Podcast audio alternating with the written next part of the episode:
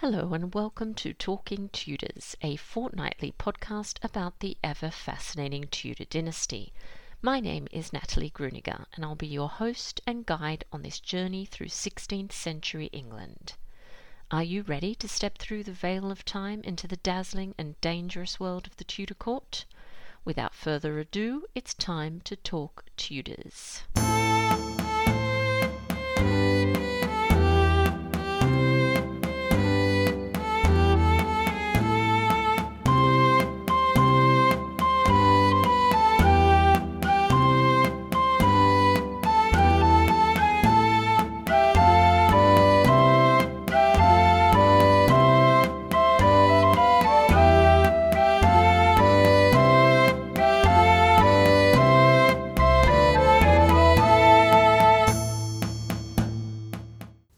Everyone, welcome to Talking Tudors, episode 158. I'm your host, Natalie Grueninger, and I'm so glad that you could join me. As always, I'd like to start by acknowledging and thanking the wonderful listeners who continue to support this podcast via Podbean Patron and extend a heartfelt thank you to everyone who's taken the time to rate and review the show. This really does make a difference. If you love the podcast and never miss an episode, perhaps you'd consider becoming a Talking Tudors patron. Just click on the Be My Patron on Podbean badge on the homepage of my website, www.onthetudortrail.com, or click on the Be a Patron button on the Podbean app.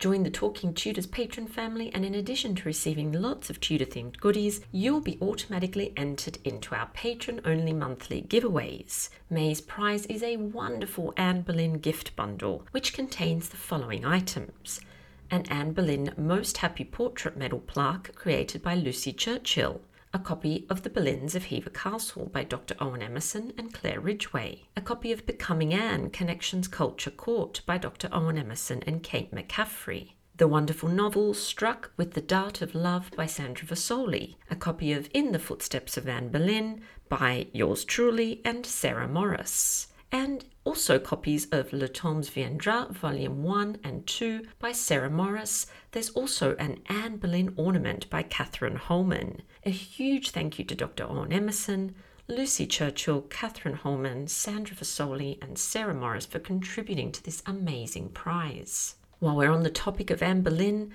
just a friendly reminder that the early bird offer for 365 days with Anne Boleyn ends on the 1st of June 2022. If you've been thinking about joining me on this year long unique learning experience, now's the time. For a full list of what's included and to reserve your place, please visit my website. All patrons are also eligible to attend monthly Talking Tudors live talks, which take place on Zoom. These events are exclusive to patrons. At the end of June, I'll be chatting to Brooke Little about the musical lives of the Tudor Queen's consort. Please get in touch with me if you'd like to register for this event. You can also support the podcast and share your love of Tudor history with the world by buying Talking Tudors merchandise. There are a number of designs and products available, including phone cases, mugs, notebooks, and apparel. Check out all the products at talkingtudors.threadless.com. I would love to see pics of you wearing or using your Talking Tudors merch, so please do tag me on social media and use the hashtag I love Talking Tudors. Now, on to today's episode. I'm excited that joining me on the show to talk about Tudor London is Dr. Charlotte Berry. Dr. Berry is an independent scholar. Her book, The Margins of Medieval London, was released in February 2022 in the Royal Historical Society's New Historical Perspectives series, published by the University of London Press. She received her bachelor's degree from the University of York and her PhD from the Institute of Historical Research, University of London. She has published articles on the social history of late medieval and early modern London. Our conversation's coming up straight after this short musical break, courtesy of guitarist John Sayles.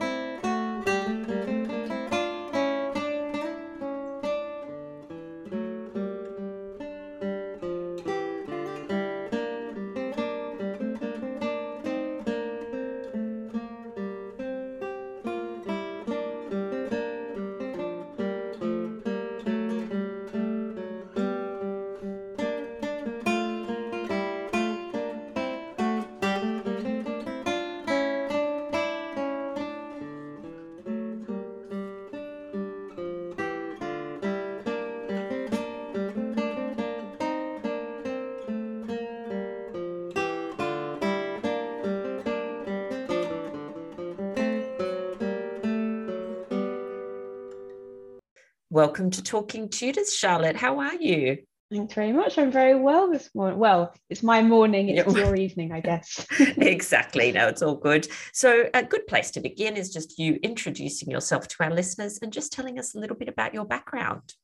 So my name's Charlotte Berry. I'm a historian of the 1400s and 1500s, um, and I particularly specialise in the social history of London. And I've worked on um, marginality and immigration and the ways that people got along together in their neighborhoods. Yes, it sounds so interesting. And I've just recently received your new book. I've been waiting a little bit. That's one of the things about living on the other side of the planet. Um, so, The Margins of Late Medieval London. So, can you tell us just a little bit about this book, maybe what inspired it? So my book is about London and Londoners in the 1400s and early 1500s, and it's especially about people who lived on the edge of the city. So that's the physical edge of the city, but also the social, the social fringe. Um, it's about their lives and the way they got along with each other, and the way that they interacted with the institutions that govern the city, like the mayor and the guilds. Um, and I got interested in this topic because really most of the historians who've written about London have focused on the citizens. Um, but the citizens are actually quite a narrow group. It's about 20% of the male population. And I found this out when I was doing my master's, and I got so interested because that just seems like such a small proportion of London's population. And I just wondered well, firstly, that's 20% of the men, so it's actually 10% of all the adults ignores the women. And I just wondered what the other 90% of people are doing. And that was really um, where the germ of the book came from. Fantastic. And and so I suppose before we dive into kind of looking at some of those neighborhoods and, and people, uh, what was late medieval, early Tudor London actually like in terms of, you know, what it looked like, what it smelt like, what it sounded like, all those all those fun things? So London in this period is a place with uh, it's the biggest it's the biggest city in England at the time it's the only city in England that is anything comparable to the kind of cities that you get on the continent, which were bigger, but it's much bigger than anywhere else in England. So it's a complete metropolis from the point of view of, of English people who come there. Um, in the 1400s, it has a population of about 50,000 people, um, but by 1550, it has about 70,000. So the reign of Henry VIII is really a period where the city is growing in terms of population and physically expanding outwards. And its society and its government are dealing with all of the difficulties that come with trying to cope with a city that's expanding maybe by about 40% in the, in the course of a few decades. One of the misconceptions people tend to have about medieval cities is that um, because they didn't know about germs carrying disease, that there were these incredibly dirty places and no one cared about it. Whereas actually, I suppose you could say they're dirty places, but people do care about it. It's just that it's a real problem trying to manage that sort of concentration of population. But they do have systems for trying to clear waste. Every ward of the city, every neighborhood employs people who are there to clear away the waste and dump it elsewhere. But that doesn't mean that the city isn't a smelly place, particularly around areas like butchers' markets. They get particularly gross, you could say, because there's lots of offal and blood and things. And actually, there's some archaeology that's been done of the western ditch of the city, which was really close to the West Smithfield Butchers' Market. And analysis of the soil there reckoned that it must have been damp for about you know the majority of the year. So it really only dried out in the in the real height of summer which means the rest of the time. It was a pretty stinky place. So around the market it would it could be particularly kind of kind of smelly but it's also a really sort of bustling lively place. One thing about medieval cities is that they can't naturally replace their own populations because disease means that um, people tend to die a bit younger when they live in cities than they did in the countryside. Um, and that means you need a huge amount of immigration. London's population for the 1400s was pretty stable, and then it's growing in the early 1500s, which means that even in the 1400s, you need quite a lot of new people coming in just to maintain a stable population. Early 1500s, reign of Henry VIII, you've got loads of new people coming in from the countryside to find their opportunities in the city, which means that most Londoners are fairly new. Even people who end up being fairly successful in the city, people who make it to the level of being, say, a common councilman, which means you're involved in the government, or even up to right at the top of the government to the alderman, most of those people will be first or maybe second generation immigrants to the city. So it's a place where lots of people are new and they're trying to find their their place in society and they're trying to figure out how you run a society where where things are face to face because they don't have you know media in the same way that we do. But how do you how do you cope with that when there's there's 50,000 people and you can't possibly know everyone like you would in a smaller village? It, they're constantly grappling with these with these problems yeah, that's fascinating. And I'm so glad that you mentioned about clearing the waste because I think mm-hmm. that's one question that people constantly ask and are curious about. You know, we have this image of, and you've probably seen it in the films and things, you know, opening the top window and chucking your bucket of waste out onto the street on mm-hmm. top of someone's head, walking down below. Like, did you find any evidence of that? And how did people get rid of human waste at this point? Did you come across any evidence for those things? Well, you certainly could open your top window and throw a bucket down into the street, but your neighbours would have means to complain about. Right, rightly yeah. so. So there are lots of different kind of systems that go on for managing waste. So people do dump waste in the street, and the wards employ uh, rakers and scavengers, which are the yeah the waste removal people of their time. The rakers are really there to you know, to rake to sweep, to rake, sweep yeah. things up. And the scavengers are doing a similar job, but their name suggests they're probably trying to find anything valuable that you can recycle from from that. Um, in terms of human human waste, most houses will have a a cesspit built into their back garden. And if you are a poorer person and you live in a little alleyway where there's lots of small little cottages grouped together, you might be sharing one communal privy which goes into a cesspit. There are public toilets in London, by the way. Richard Whittington, Dick Whittington, uh, who was a real mayor of London, but British listeners may know that he's also a pantomime character.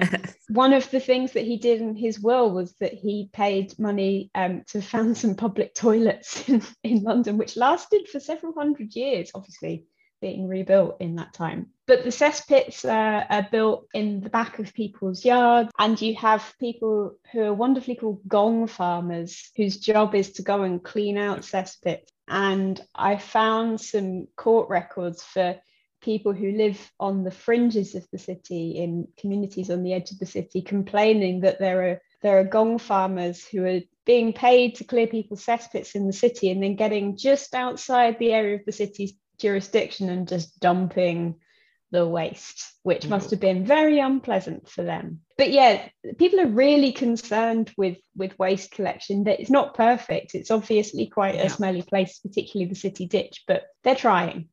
yes, I think that's the main thing because I think there's this idea that people didn't care about personal cleanliness, about you know the the cleanliness of their house, and and I do think that's a bit of a misconception. So that's great. So if I was taking a walk around, you know, early Tudor London, what are some of the places and the features that I might come across? So if we start at the edge of the city, we'll say we'll start in the east at Aldgate, which is um, one of the major gates of the city. It's uh, set into the wall of the city. The city has defensive walls in this time, albeit that London doesn't seem that bothered about its defences. It might look, if you're standing outside Aldgate, a little bit shabby, a little bit like it could do with some repairs. And this gate of the city is at the end of the major road that runs from London to Colchester. It's an old Roman road going out into Essex. And it would be an incredibly busy place. There's lots of cart traffic coming backwards and forwards. London's really interconnected with the economy of the region in which it sits. So Londoners constantly travel in and out to get goods, and people bring their goods into the city to be sold. So you're stood looking at this quite impressive gate into the city, and you're probably being buffeted around by people and carts wanting to get past and get in. As you head into the city, one of the things that you would notice is that there are so many parish churches in the city. London, within its walls, is you know, about a mile or so squared,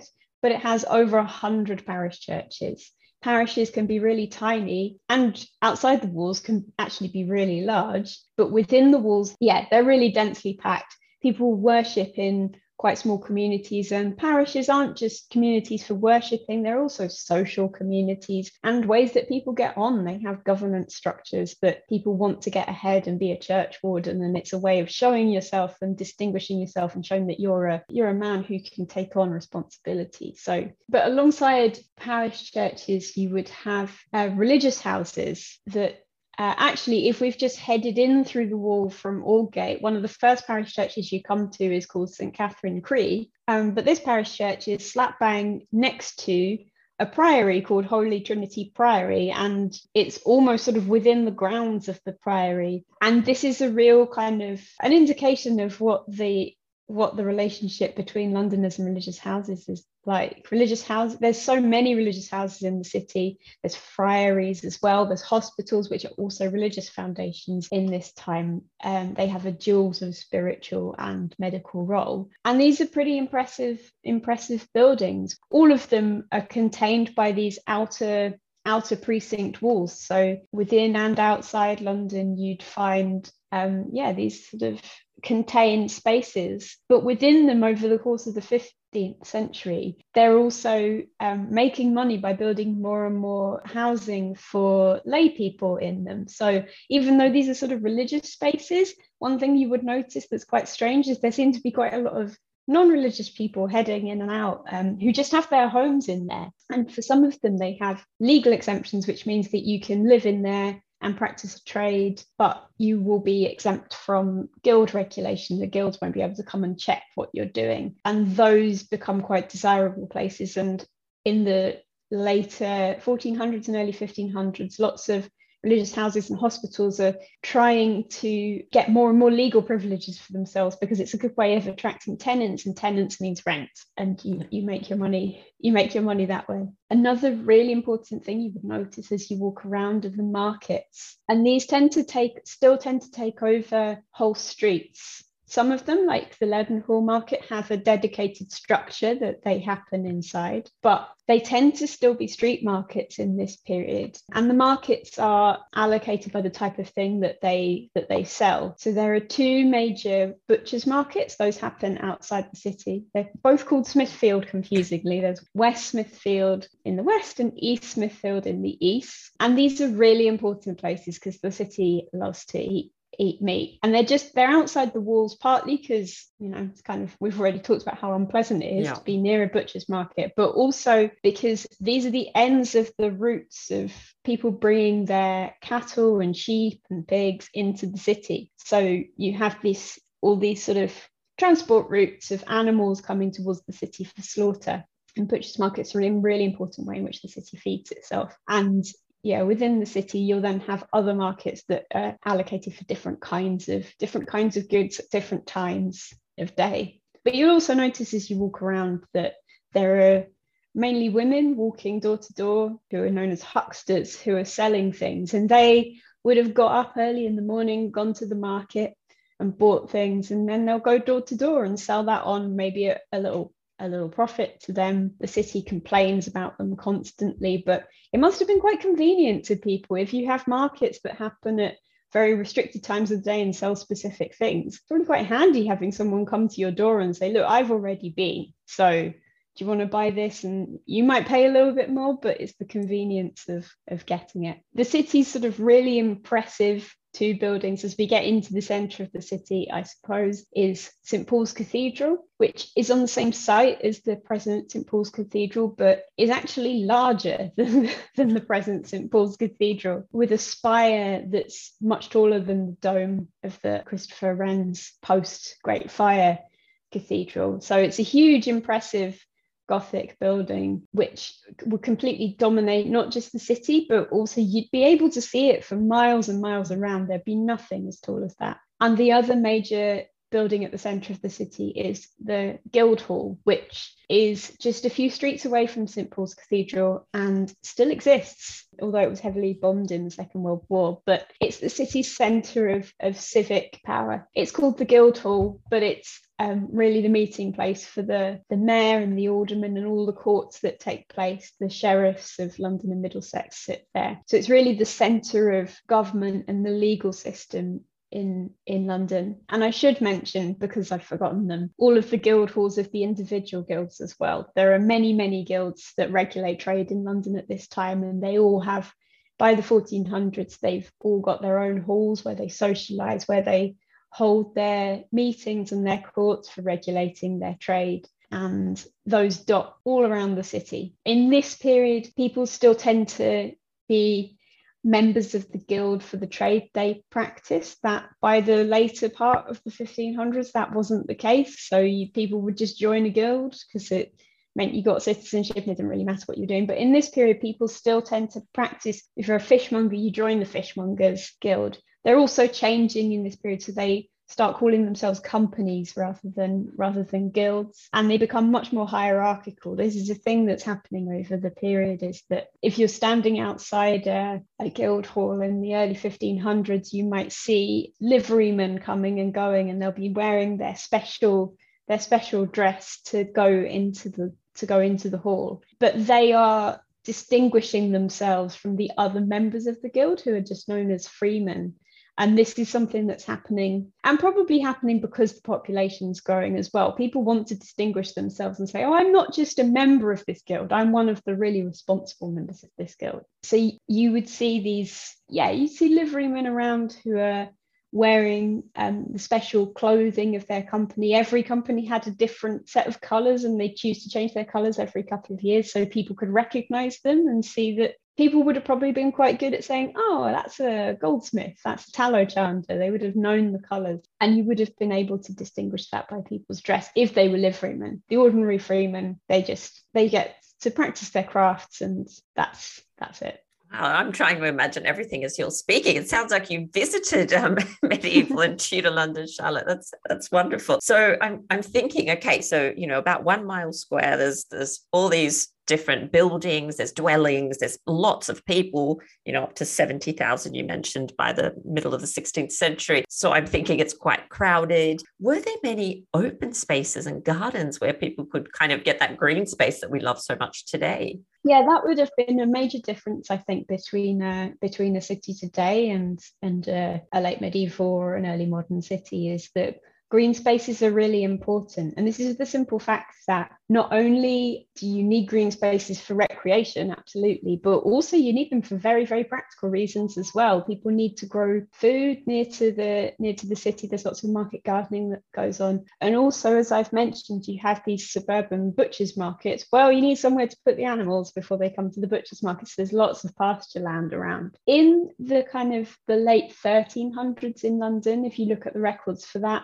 particularly if you look at the records where people were having disputes about buildings, you can see they mention gardens a lot, both inside the walls and outside the walls. So in the late 1300s, it seems like there's quite a bit of that green space happening within the walls of the city. But when you look at those same records about 100 years later, around the turn of the 16th century, you really find that that green space within the walls seems to have disappeared and it's gone outside. But that's not to say that people are still within easy walking distance of, of green space. The historian John Stow, who was writing in the, the 1590s, he was quite an old man. He'd grown up in London in the 15 in the 1530s, and he wrote a history of the city. But a lot of it is just his memories of what it had been like, and he'd grown up during this period of complete physical transformation of London by the 1590s London's getting on for 100,000 people living in it, and the city's suburban sprawl has become much more intensified. And he writes longingly of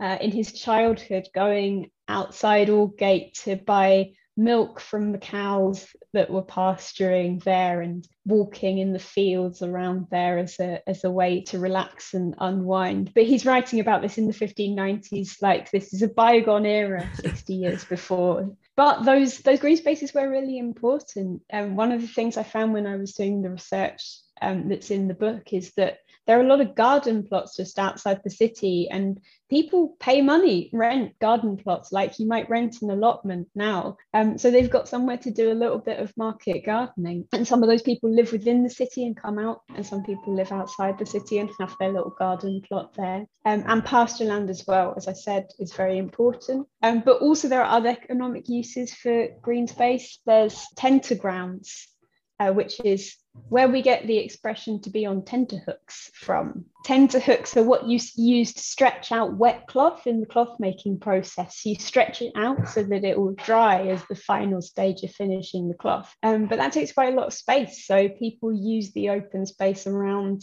the city to do that. There's a fantastic map called the AGAS map of London, which depicts it in the about the 1550s, 1560s. And if you look up in, I think it's in Moorgate, which is quite a sort of fairly marshy sort of area just to the north of the city walls, you can see cloth stretched out on tent hooks in what are called tentergrounds for finishing off cloth. So people like being able to go to the walking and entertainment, but also there are really practical reasons to have green space near the city.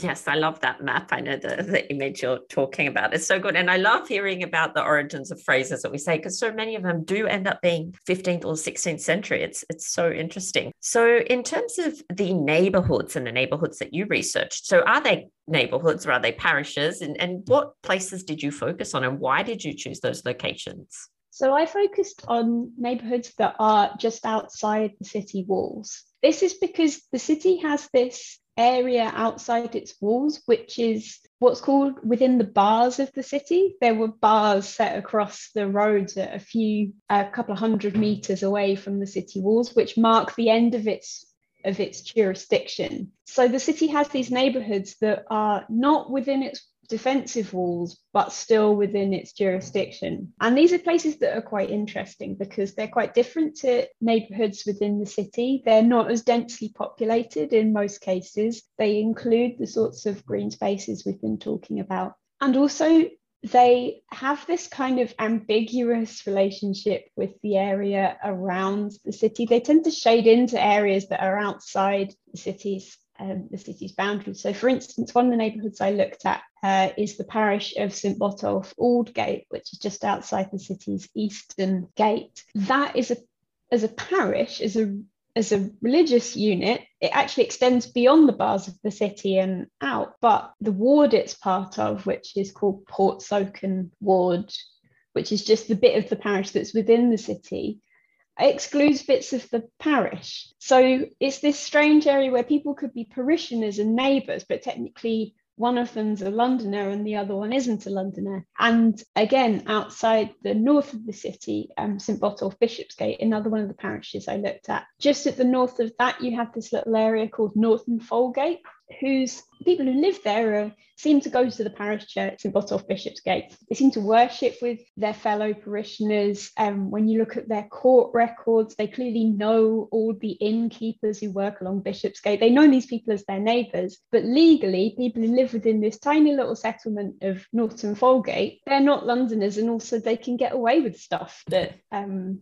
that Londoners can't. They're what's called a liberty, which means there are lots of particularly Dutch immigrants who live there who are practicing crafts outside of the control of the city's guilds. So the neighbourhoods just outside the city walls are these really interesting spaces where you get London shading into the countryside, you get a society where it's quite ambiguous who's a Londoner and who's not. And they're also places of huge mobility. I've already mentioned that most Londoners have to be immigrants in this in this period. These are the spaces that people move through. They're the first places that you arrive when you're coming to the city. Yeah, so they're these spaces where you have hundreds of people moving through every day, maybe many of whom you won't know, some of whom will settle, some of whom won't. They're these places where the city is constantly being created anew with new people moving through, and people have to contend with the fact that there are people they don't recognize, um, which is a real problem for the way that medieval society and Tudor society worked as well, because lots of the forms of justice that you have rely on knowing your neighbours and reporting things that are going on in the neighbourhood that you that you think may be a problem for maybe antisocial, or you think there may be a crime happening. Um, but if you don't know everybody who's around you, then that's a real problem for that sort of system. So they're really interesting places for looking at how urban societies try and regulate themselves and try and try and figure out how everyone can get along. They're also, I should add, places where it's a bit cheaper to live than the centre of the city, which means you get lots of the people who are poorer or outside the city's control in some ways, like immigrants choose to settle outside the walls because it's simply a more economical place to live. So there's all these things making these really interesting, diverse places.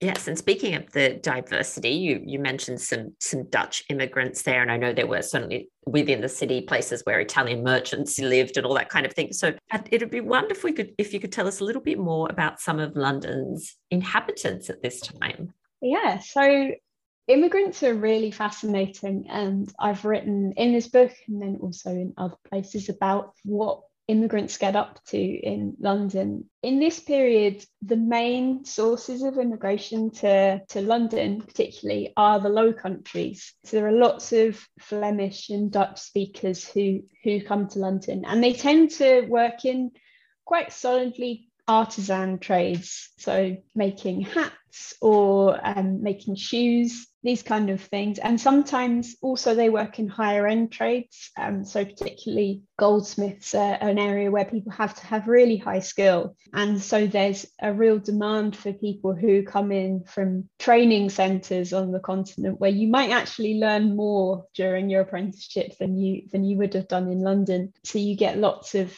of goldsmiths coming in as well who are really high skilled. So that's the biggest group. You also have lots of French immigrants as well. And you've already mentioned the Italians. The Italians are quite a small group, very, very politically important. And um, we know quite a lot about them relative to others, but they tend to be fairly small and they also operate on a family basis. So they work as effectively branches of family firms. So you'll have like the Portinari or the Bonvisi, and they will want to have someone in London to talk to the crown, to have aristocratic customers, but they'll often be sending kind of their younger sons out to learn the trade in London because, frankly, it's not a very glamorous posting. so they'll have a sort of it's quite a small community but they'll be replenishing it with with younger sons and associates. Whereas immigration for for other groups for these kind of more artisan groups particularly for flemish and dutch tends to be much more well it's it's not as it's not as high profile or as organized for that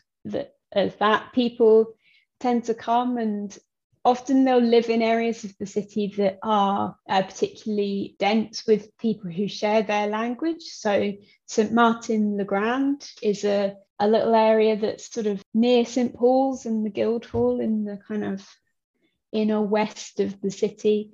Um, and this is a liberty, as I've talked about, um, the, one of these areas that has legal exemptions. Actually, the people who live there are partly felons escaping justice, so people who committed crimes who are trying to escape it, but also um, lots and lots of Dutch and French artisans live there as well. Partly because they can carry on their trade there without being too hassled by guilds, although occasionally they do get very hassled by guilds, um, and partly also because they liked to live near people who shared their community and their language. I came across a case when I was researching the book of a marriage contract that happens inside St Martin le Grand between two French speaking, a young French speaking couple. And the witnesses who'd come to see that, you can see they've called them from all over the city and they're fellow French speakers from the same parts of the same parts of France as, as the couple had come from. So it's obviously a sort of centre for, for people who share a language.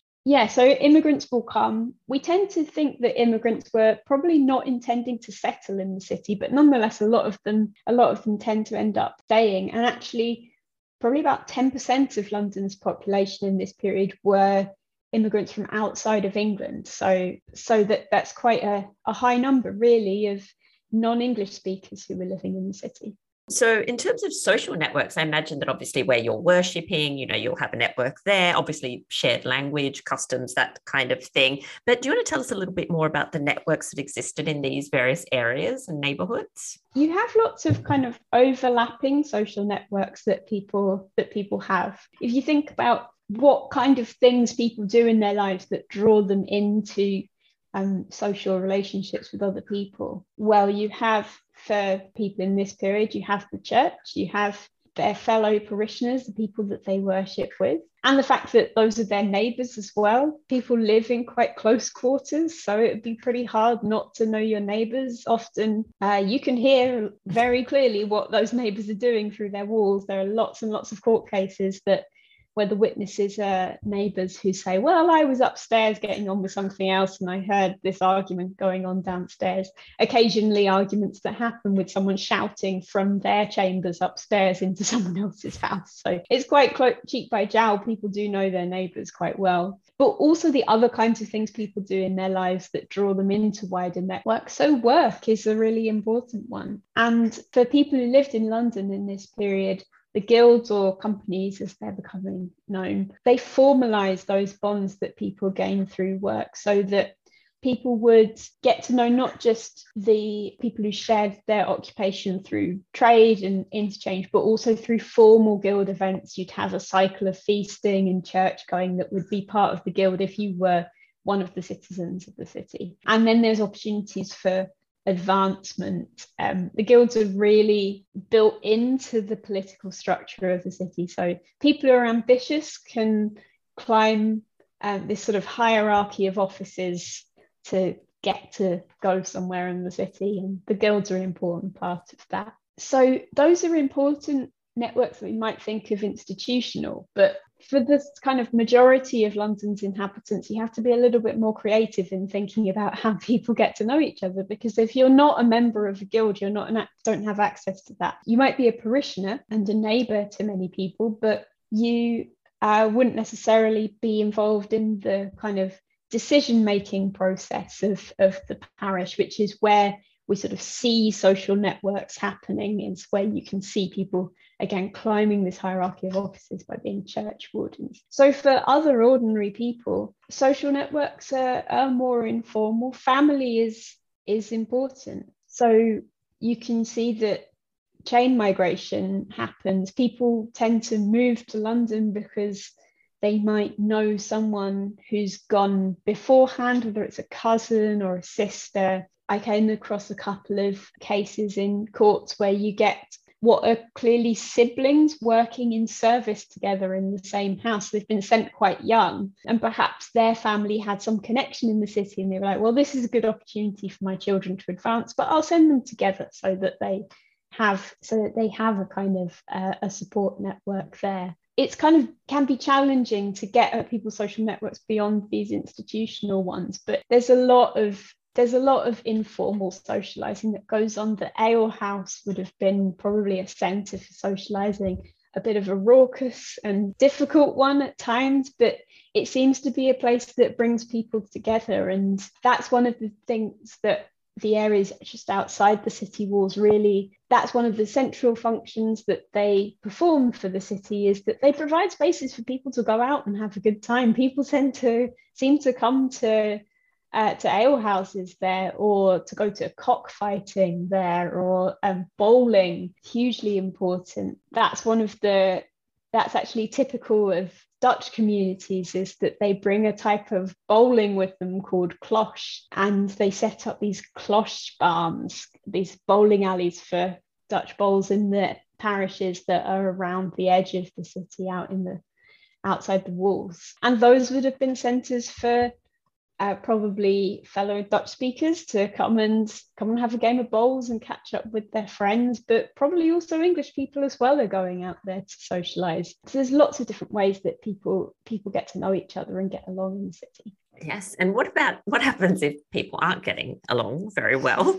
Why might a person actually find themselves excluded from their neighborhood at this point? Well, it's very easy to find yourself on the wrong side of your neighbors. That's what seems to be one of the things I've found from looking at court records. So the city has these courts called ward motes, which are really local courts. And I call them courts because they are courts, but then probably not courts as we would think of them. There's one for each ward of the city, and it happens at least once a year. And you have a panel of 12 neighbours. You might be more or less qualified for that position. All men, I should add. Um, there's no women involved in, in this. And basically they get together at least once a year they get this panel of 12 men together and the jury then comes up with a list of things that, uh, that they feel are problems in the ward that need to be solved and those problems are really wide ranging so it includes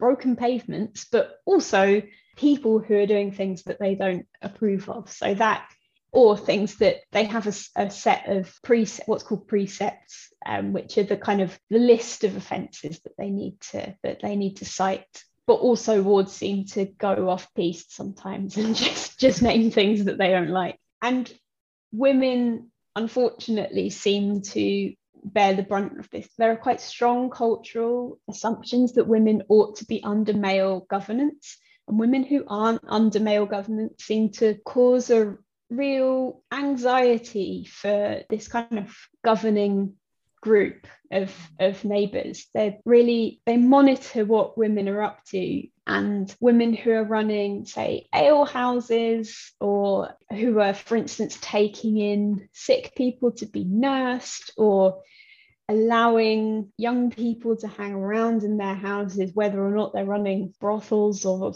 or not. That these are all sort of sources of concern for these for these jurors. And sexual misdemeanors are one of the things that that really preoccupy preoccupy local juries in this in this period. Um, and in the and in the 1500s, particularly the reign of Henry VIII, this concern becomes even stronger. So Cardinal Wolsey goes on a kind of crusade around 1520 to drive sexual immorality out of London and its and its region. And um, you can see around this time that that kind of moral panic sort of filters down into the sorts of things that people are complaining about in in ward motes. So the records that we have, if we think about just sexual immorality, the way that they talk about sexual immorality can be difficult to work out what's what we might think of as kind of professionalized sex work. So brothels and prostitute. It's difficult to tease that out from what's just people that they consider to have loose sexual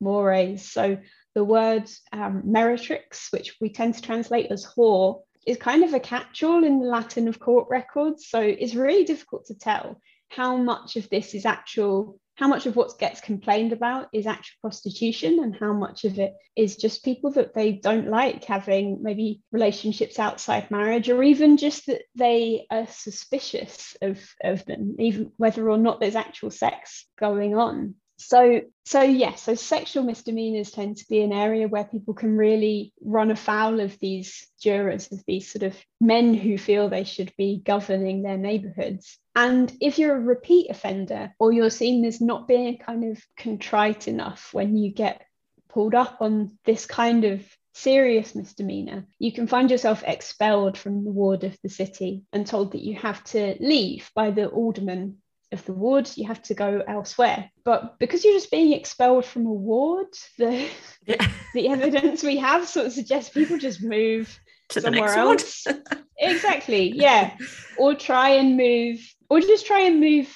So if you live outside the city walls, I have a case of a fantastic woman called Agnes Cockrell who if people don't read the whole book, I'd I'd really suggest just reading a little bit about Agnes Cockrell because she's the only alleged prostitute I've come across who tried to tried to take her accusers to court for defamation, even though everyone seems pretty certain that she that you know she was a prostitute or there was something going on there's no there doesn't seem to be much doubt about that. But she tried to accuse them of defamation. And when she gets expelled from the ward of farringdon without which is a ward outside the city's walls to the west she just moves right into the center of the city and rocks up and says, I'm a midwife. Can I rent this house? And the lady who owns the house says, This seems a little bit suspicious and goes off to find her former neighbors. And that's how the story comes out of what had happened to her people who've been accused of of being malefactors or antisocial they try and exploit the fact that you could move within a city of 50, 70,000 people and finds an area where you're not known yet. And so you do get people who just try and move around. Eventually, you might find yourself being hauled up in front of the mayor and expelled from the city as, as a whole, which is uh, probably a more effective punishment, frankly, than expelling people from wards. And particularly accused prostitutes have this a very there's a ritual ceremony that goes on for expelling them so they're they're dressed in i think it's in white robes and they have to hold a, a wand a twig and they're drawn on a cart they're put on the back of a cart drawn through the city streets so everyone recognizes them everyone know, knows them and they're taken to the gate of the city and formally expelled from there which is all quite dramatic. Yes, if you imagine this I, is... I was picturing a Game of Thrones scene there as you as you were talking. yeah, it's it's quite dramatic. But it's also interesting to note they're just taken to the city walls and told to leave, even though there's, you know, a whole other neighborhood you've got to walk through. This is one of the things is that the central government of the city seems to think of the city symbolically the, as the important bit of the city as being within the walls, and they sort of forget about these areas outside. So symbolically, you expel prostitutes from the city at the gates, but actually there's still some more city they could just throw away the wand, take off the robe, wander into, and try and find somewhere else to live It's so interesting about those courts. Um, so did where, did you get a chance to actually speak up for yourself, or was it were you actually brought there? Were witnesses brought? Do we know that sort of detail? They don't bring witnesses. It's just it's difficult to tell what the procedure of the court is, but we have a fantastic set of regulations that were written up in 1540 by the ward of Aldersgate and they set out regulations for how the how the court was to be run but also how the jurors were to behave which sort of suggests they'd had some problems with jurors. There are all sorts of regulations about not wrestling or or tearing people's clothes or threatening violence to other jurors. So obviously these could be quite heated occasions. Um, but there is a regulation in there that says that when you have an offender in the court, no juror is allowed to speak up in their favour, which suggests that they do bring some accused people before the court and that the jurors themselves are meant to try and stay impartial. But one of the things that's interesting about this is that it would have almost been impossible. And you can see why people got into fights and got angry because these are quite small communities in some cases and everyone would know each other everyone would know the person who's been accused so it must have been difficult it must have really tried people's loyalties to if one of your friends is on the mm. jury and you're accused of something you might expect them to speak up for you and be a bit upset if they don't all right. And so, Charlotte, tell us a little bit about the relationship between the City of London and the monarch. So, as I've said, London was the biggest city in England at the time, and it's also by far the wealthiest. By the later 1400s, it controls a lot of the uh, woolen cloth trade that goes out to the continent, which means it's become even more wealthy than it, it used to be. It used to be that that trade, which was England's primary export trade, was a bit more diffused through other urban centres like York and Hull, but it's really concentrated by this period on, on London, which means London has grown even more disproportionately wealthy, which means it's hugely important to the crown. So, one thing that's probably quite surprising, I guess, is that people will have heard of the Wars of the Roses and the fact that there's this intermittent civil war going on through the 15th century. And while occasionally that does cause sort of political tensions in London, actually it's in no one's interest to ever sack London or to besiege it because because if you do event if you are successful and you do become the monarch, you need the tax revenue from London. You need London's trade to be operating. So uh, clearly London's quite relaxed about this because as I've mentioned, the city walls are often falling into disrepair through the 15th century. So they're clearly not expecting anyone to kind of immediately immediately invade it. London has a, a relationship with the crown that's generally quite good um, and probably quite well placed compared to other towns because partly because of proximity. The court is at Westminster most of this period, and it means that the mayor and the aldermen are able to, it's relatively close if they need to lobby Parliament for anything. The London companies frequently lobby lobby for royal charters and privileges to assure their economic position. And so it's fairly close but that's not to say that there aren't tensions and there aren't times when when kings try to interfere in in the politics of London. Occasionally, more in the late 1300s, but you do have instances where mayoral elections get rigged um, by in favour of the king's preferred candidate. And under Henry VIII, Cardinal Wolsey becomes particularly interested in sexual regulation and trying to improve moral standards around London and, and its wider region. So you do see that this kind of the kind of the political temperature of what's happening at the court tends to spill over into london in a way that it doesn't always in other towns. Um, and another really important aspect of the relationship is the tension over immigration particularly in henry viii's reign and as you get through into the 1520s 1530s 1540s london's clearly experiencing rapid growth of population and also difficult to tell in terms of exact numbers, but certainly there's a perception that there's more immigration coming from outside of England, coming from the Low Countries. And this really threatens um, a lot of powerful Londoners. Some of the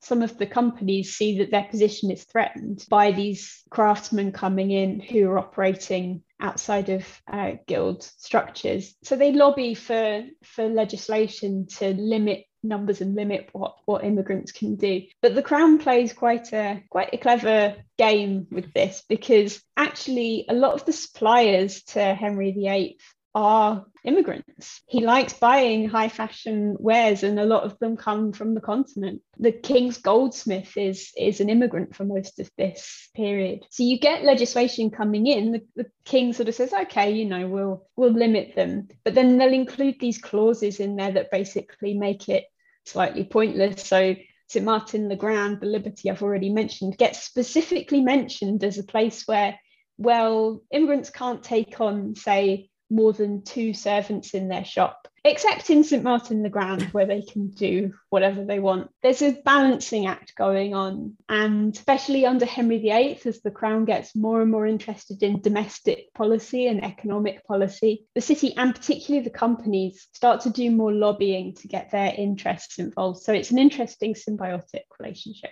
Yes, and I'm just thinking in terms of like pageantry and, and, civic occasions. So, coronations, for example, obviously it's a hugely important symbol being crowned at Westminster Abbey. And is this the city paying for these things, or is it the crown, or a combination? So, the city would throw big pageants for big occasions like coronations, sometimes just royal entries as well. And the king is an integral part of the city's own pageantry cycle because the mayor is goes to Westminster to swear an oath each year to king. So yeah, so the city does pay for these big pageants and occasions and it will they'll use the city streets as places to stage music and also plays so John Lydgate, who was the poet in the early 15th century, he's quite famous for, for his work otherwise, but he was employed to write it seems to be a sort of retrospective description of the royal entry of Henry VI. We're not sure if he actually wrote the texts that were that were used in the pageant, but he writes a poem which commemorates the royal entry of Henry VI in the 1430s. And there's this amazing description of all the, the citizens out in their differently coloured liveries. And then you have different points around the city where actors have been staged, usually in kind of allegorical, little sort of mini allegorical plays where someone will make a speech and often it will be a kind of allegorical figure of representing good governance or there's increasingly classical allusions that come into these things as, as the renaissance influence becomes stronger. And the idea is to show off the city remind the king of how wealthy and powerful and important the city is and also to it has this function of kind of instructing the king in in what good governance looks like. So yeah and the city does pay for these things. They can be very expensive. And by the later 16th century these are becoming increasingly increasingly elaborate and and onerous but um, the city just seems to love putting on a show. Oh how i wish i could see one of those great shows. Um, so final question for you charlotte. What was and you were talking about religious houses earlier on and how many you know different little parish churches there were but also major religious houses. What impact did these have on the city? The religious houses have a huge impact on the city. Um, it can be a little bit difficult to to quantify exactly what this was, but there's I can't remember the exact number, but there must be at least 20 religious houses dotted in and around the city's immediate in, environs, which is just a huge number of institutions, especially when you consider that not only are they these walled precinct spaces that take up quite a bit of space in and of themselves but also are huge landowners outside of their own outside of their own walls. So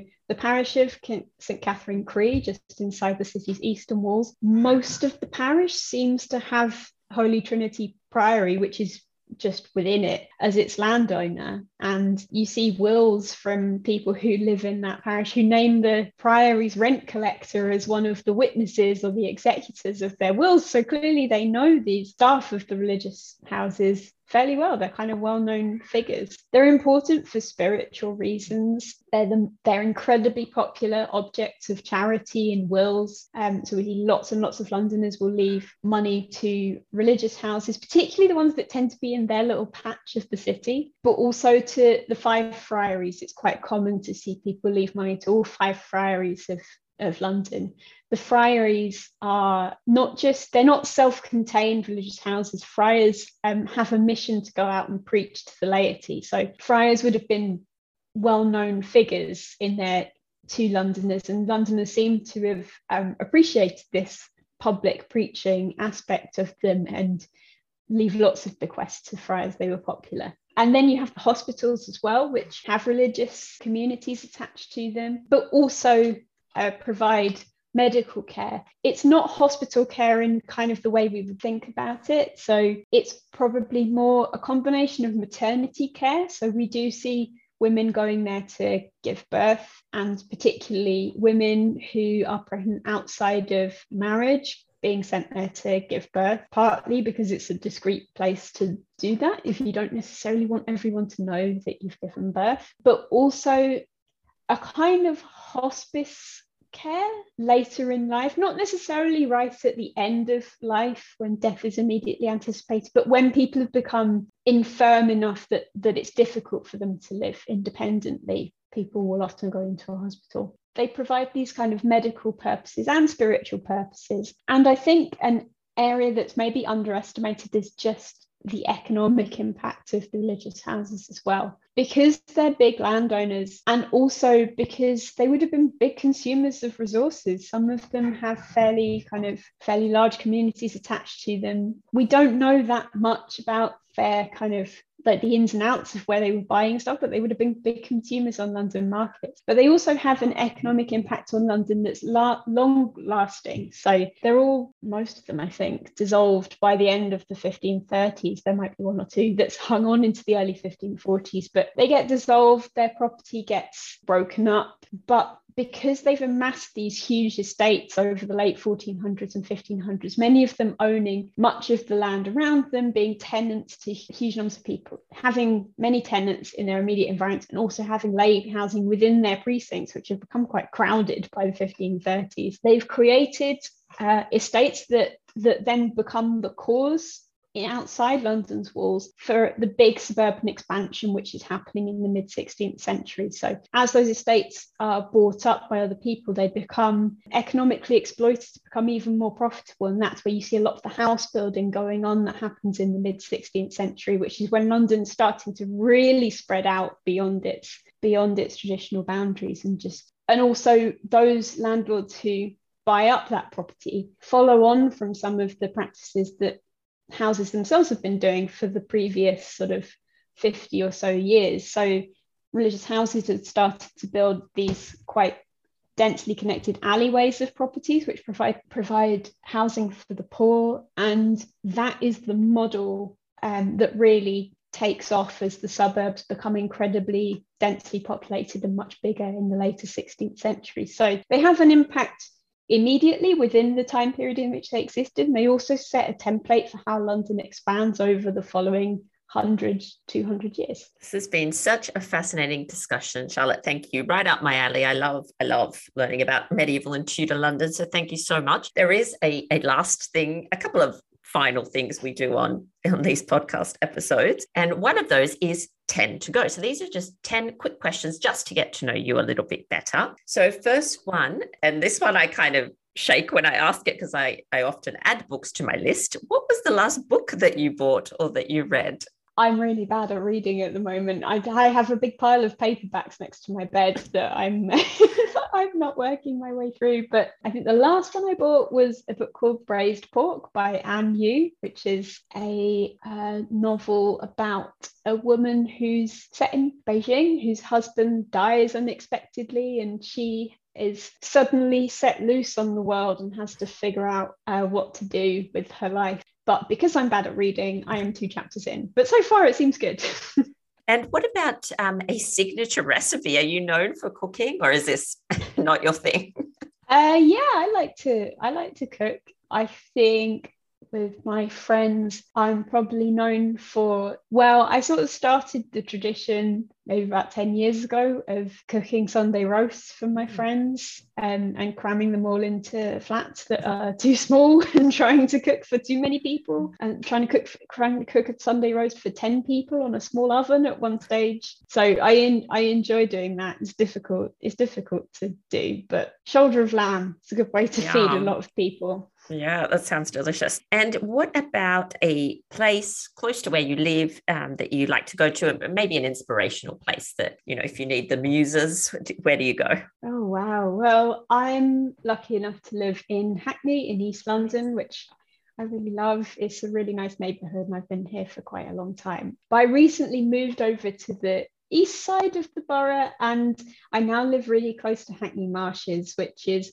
I don't think people know about it, but it's fairly central in terms of how big London gets. But it's this huge open marshland with canal and the River Lee running through it, and it's being restored back to to be a wetland. So and being managed in traditional ways. So it has cows grazing on it in the summer and stuff. And it also tends to, I find it kind of inspiring, or I found it inspiring when I was writing the book because the River Lee, which runs through it, is one of the main ways that people transported goods to get to London. They take them down the river from Hertfordshire and um, offload them at Stratford, uh, which is quite near me, and then they trundle along the road into Aldgate into the into the city of London. So um, I do like a good walk by the river there because I, I can imagine I'm a medieval drover bringing my bringing my sheep to market. I love it. I actually, I, I have visited Hackney. I did a, a tour of a friend of mine t- that lives there as well. Did a tour of Tudor Hackney. There was lots of fantastic places to see. So if people are listening and they're interested, and I'm also just, I was reminded when you were saying walking around in those beautiful marshlands that that's where people went to obviously escape the, you know, the London pollution in the 16th century. Lots of the nobility had some lovely houses there, and people taking the air and recuperating there. So that's that's really cool that you live there. Yeah, and um, Sutton House, which Sutton is House, near yes. you must have visited. I did. I love that it gets mentioned in Hilary Mantel's Wolf yes. Trilogy because it's uh, Rafe Sadler's house originally. So it's fantastic, yeah. and I don't think too many people. I I uh, featured it in my book about Tudor London that I did, like a sort of tour of Tudor London, and it's a beautiful, it's a fantastic place. It's so atmospheric, and I found that I could really really picture Tudor times while I was standing there looking at the bricks that they have. And it was it was great. I highly recommend it for anyone listening. So Charlotte, what about an ideal Sunday morning for you? What does that consist of? Oh, that's a good question. Well, I suppose an ideal Sunday morning would be getting up late and having a having a coffee and sitting in bed and having my cat Jarvis who's been interrupting us constantly through this whole recording come and yeah sit on my lap and maybe maybe read have a coffee yeah, that sounds perfect. And I was one of the questions I had was about pets, but I've been able to see lovely Jarvis strolling around. But um, do you have any other pets, or is it just the the cat that you have? It's just Jarvis, my cat. Yeah, he's and he is grumpy enough for both of us. So I don't think he would appreciate having any other pets in the house. Yeah, he seems very confident when he just strolls past the screen. It's very cute. so, uh, when you were a child, what were you hoping to become when you were older? I think I, I wanted to be a journalist. I think, but obviously I never quite got there. Um, but yeah, I've always enjoyed sort of researching and reading about things. And um, yeah, so when I was a kid, the only person I could think of who did that was a journalist. So I guess that's yes, kind of on that same track. Is there any mystery? Uh, doesn't have to be a historical one, but it could be, I guess, that you would like to know the answer to. oh, this is really stupid. Someone stole a bike lock from outside my house the other day, and I'd love to know where that's gone. there you go, a modern, a modern detective story that you can solve. no, that's all good. Doesn't have to be a big mystery. And last one, something that you're looking forward to this year. I am going to Glastonbury Festival next month, which I'm really excited about. I've never been before, and I was lucky enough to be able to get a last minute spot to go. So, yeah, I'm really excited about that. Oh, that sounds really good. And there is one final thing, and I promise that's the last thing, and it's the Tudor takeaway. So I ask all my guests for a takeaway, something for our listeners to go off and check out after the show. So, do you have a takeaway for us? Yeah. So, I think people should go and check out the Rijksmuseum online catalogue, which is called Rijksstudio, which is an amazing collection of art and objects from all periods. But because Netherlandish art was so cutting edge and so brilliant in the 1400s and 1500s, it has an amazing collection of prints and paintings from that period um, that are really maybe our best visual sources for what North European towns and cities and people and society looked like in that period. And it's all copyright free, which is also helpful. so you can use it uh, as much as you like. And uh, actually, the cover of my book comes from the Rijksstudio collection, which is from uh, Altarpiece on the Seven Works of Charity by the master of Alkmaar, sort of anonymous. but um, yeah, it's this amazing depiction of the works of charity that people could undertake in kind of that were believed to be things that would help your soul get through purgatory. Um, but they're painted in a way that's meant to illustrate how you would do them in a kind of urban context. So all of these works of charities are set within a medieval town with these sorts of pictures of these sorts of ordinary people that you would you would help. So yeah it's a fantastic collection for things like that if you want to get an idea of what the period of what the period looks like. And also um, I mentioned cloche, the Dutch form of bowling earlier. It helped me find a picture of what cloche looks like, which it which I don't think actually made it into the book in the end, but there's I've written some blogs which which have that picture in there. So it's an amazing visual source if you want to find out what any aspect of ordinary life looks like. It's a fantastic takeaway. And I won't even tell you how many hours I have spent on that catalogue. That's just a little warning to anyone listening. If you think it's just a quick flick through, no, you'll be there for, for days. But but it's brilliant. Thank you so much. And thank you so much for coming on the show and talking Tudors with us. No problem, Natalie. It's been a pleasure. Well, that brings us to the end of this episode of Talking Tudors. Thank you so much for joining us. I absolutely love to hear from listeners, so if you have any comments or suggestions, or just want to say hi, please get in touch with me via my website, www.onthetudortrail.com, where you'll also find show notes for today's episode. If you've enjoyed the show, please share the podcast with friends and family, and don't forget to subscribe, rate, and review. I also invite you to join our Talking Tudors podcast group on Facebook, where you can interact with other Tudor history lovers and hear all all the behind the scenes news. You'll also find me on Twitter. My handle is on the Tudor Trail and on Instagram as the most happy 78. It's time now for us to re-enter the modern world. As always, I look forward to talking Tudors with you again very soon.